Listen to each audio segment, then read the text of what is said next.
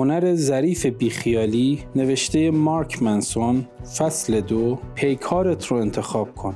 اگه ازت بپرسم از زندگی چی می‌خوای و تو جواب بدی که می‌خوام خوشبخت باشم و یک خانواده عالی و شغلی که دوست دارم و داشته باشم جوابت اونقدر متداول و قابل انتظاره که هیچ معنای خاصی نداره. همه خوششون میاد حال خوبی داشته باشن. همه دوست دارن یک زندگی بیخیال شاد آسون داشته باشن. عاشق بشن و روابط فوقالعاده داشته باشن خوشتیب باشن پول خوب در بیارن محبوب باشن و قابل احترام. ولی همه اینها رو می‌خوان. کی هست که نخواد؟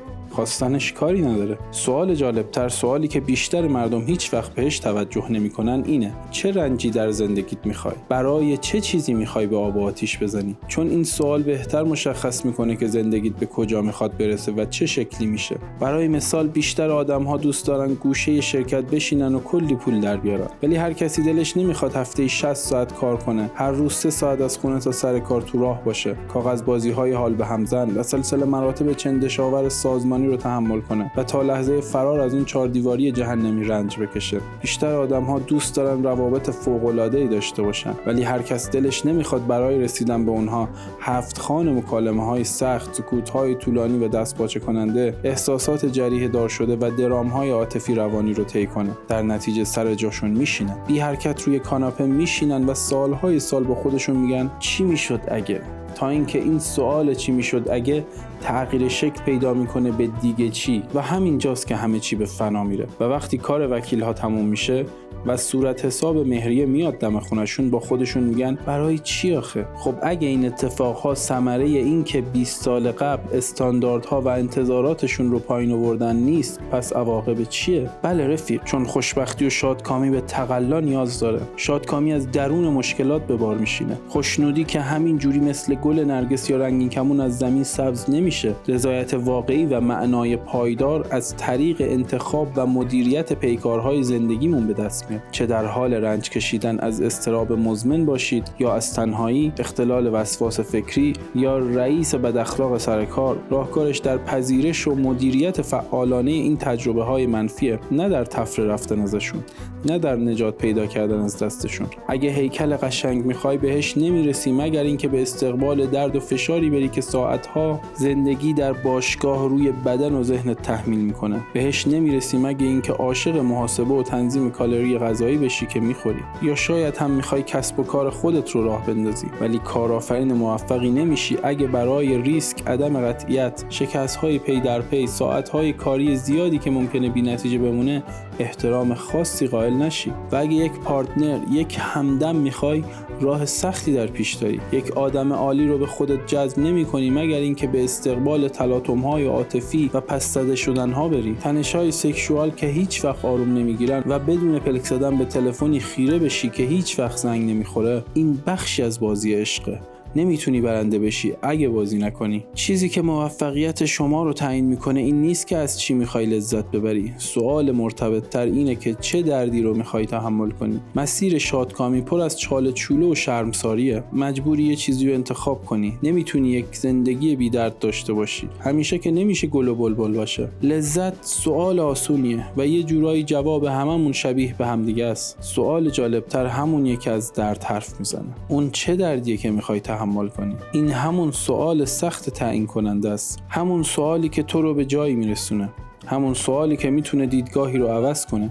و حتی زندگی رو همون چیزی که من رو من و تو رو تو می‌کنه. همون چیزی که ما رو تعریف می‌کنه و ما رو از هم جدا می‌کنه و در نهایت ما رو به همدلی میرسونه. تقریبا در طول کل دوران نوجوانی و جوانی در مورد اینکه یک موزیسین دقیق تر بگم یک ستاره راک بشم رویا پردازی می‌کردم. هر موقع موزیک راک میشنیدم چشمهام رو میبستم و خودم رو باهاش روی صحنه تصور می‌کردم که گیتاریستش منم و تماشاچی ها مات و مبهوت هنر سرپنجه های من شدن و جیغ و داد می‌کنن.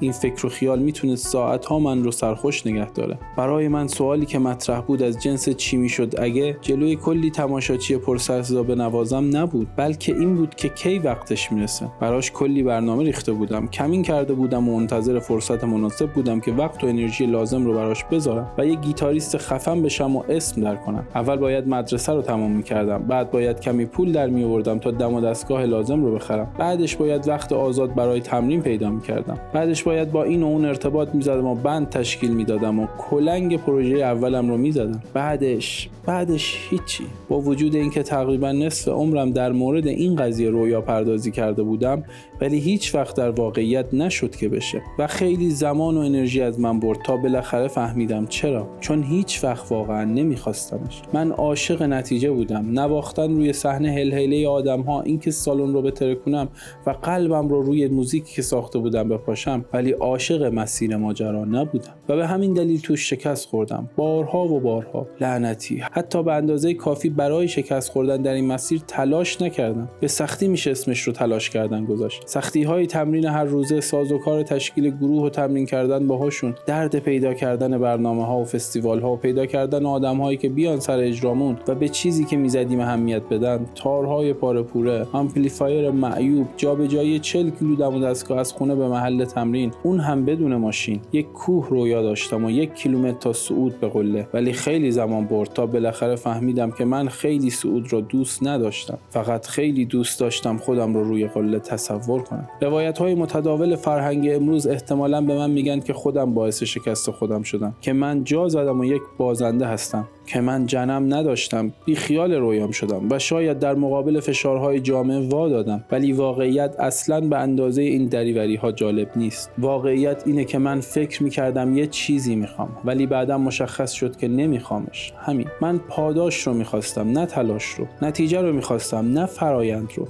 مقصد رو می‌خواستم نه مسیر رو. عاشق مبارزه نبودم فقط عاشق پیروزی بودم. ولی زندگی واقعی که اینجوری جواب نمیده. چیزهایی که براشون تقلا می‌کنی تو رو تعریف می‌کنن. آدمهایی که از عرق ریختنهای باشگاه لذت می‌برن اونهایی هستن که مسابقات سه‌گانه شرکت می‌کنن و ماهیچه های تراشیده ای دارن و می‌تونن یک خونه کوچیک رو با هالتر بلند کنن. کسانی که از ساعت کاری های فراوان در طول هفته و سیاست بازی های نردبان سازمانی لذت می‌برن می‌تونن تا بالاش برن. آدمهایی که از استرس ها و تزلزل سبک زندگی فقیرانه آرتیست لذت می‌برن کسانی هستن که می‌تونن اون رو زندگی کنن و توش دووم بیارن. این قضیه ربطی به قدرت اراده یا شجاعت نداره. نمی‌خوام نصیحتتون کنم که نابرده رنج گنج میسر نمی‌شود و این حرفا. این ساده ترین و بنیادی ترین عنصر زندگی ماست. پیکارهای ما تعیین کننده موفقیت های ما هستند. مشکلات ما نه تنها خالق شادکامی های ما هستند بلکه مشکلاتی یه ذره بهتر و یه جورایی سطح بالاتر رو برامون به ارمغان میارن.